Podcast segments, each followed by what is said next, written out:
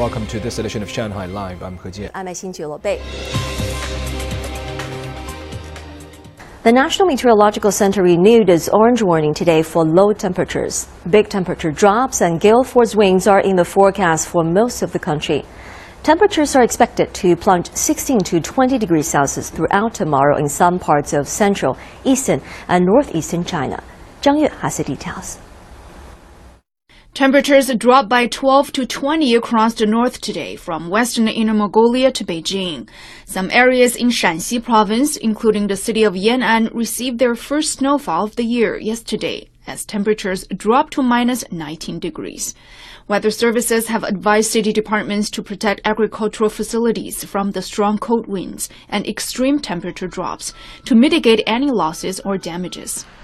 Sub-zero temperatures are expected in many cities and areas north of the Yangtze River. And in the south, cities may experience overnight lows of around zero degrees by Thursday. The China Meteorological Administration expect temperatures in northern China to begin to rise again tomorrow, whereas areas in the south won't start to warm up again until the end of the week. The number of China-Europe freight trains traveling via Manzhouli and Suifenhe have surpassed 20,000. The trains have transported more than 1.85 million 20-foot equivalent units of goods. The East Passage of the China-Europe Railway connects China to 13 countries including Russia, Poland, Germany, and Belgium. Inbound trains stop in 60 Chinese cities. About 30% of all railway freight in China is transported along the East Passage of China-Europe route.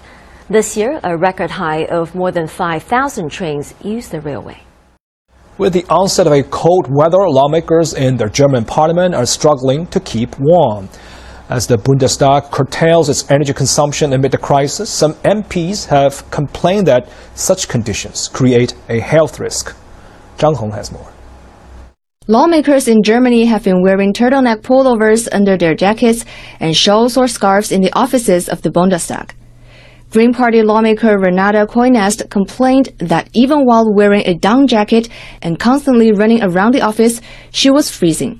Temperatures inside the German parliament are said to have dropped significantly just over a week ago.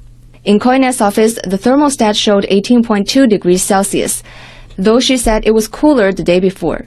Under such circumstances, German Chancellor Olaf Scholz said that both France and Germany want to further strengthen their cooperation in face of the energy crisis, and that they have signed a joint declaration to this effect.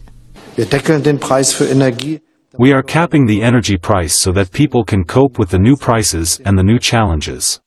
Also, France yesterday announced that the Émile Huchet coal-fired power plant in Saint-Avold, which closed in March, will resume producing electricity again on Monday morning due to the impending energy shortage.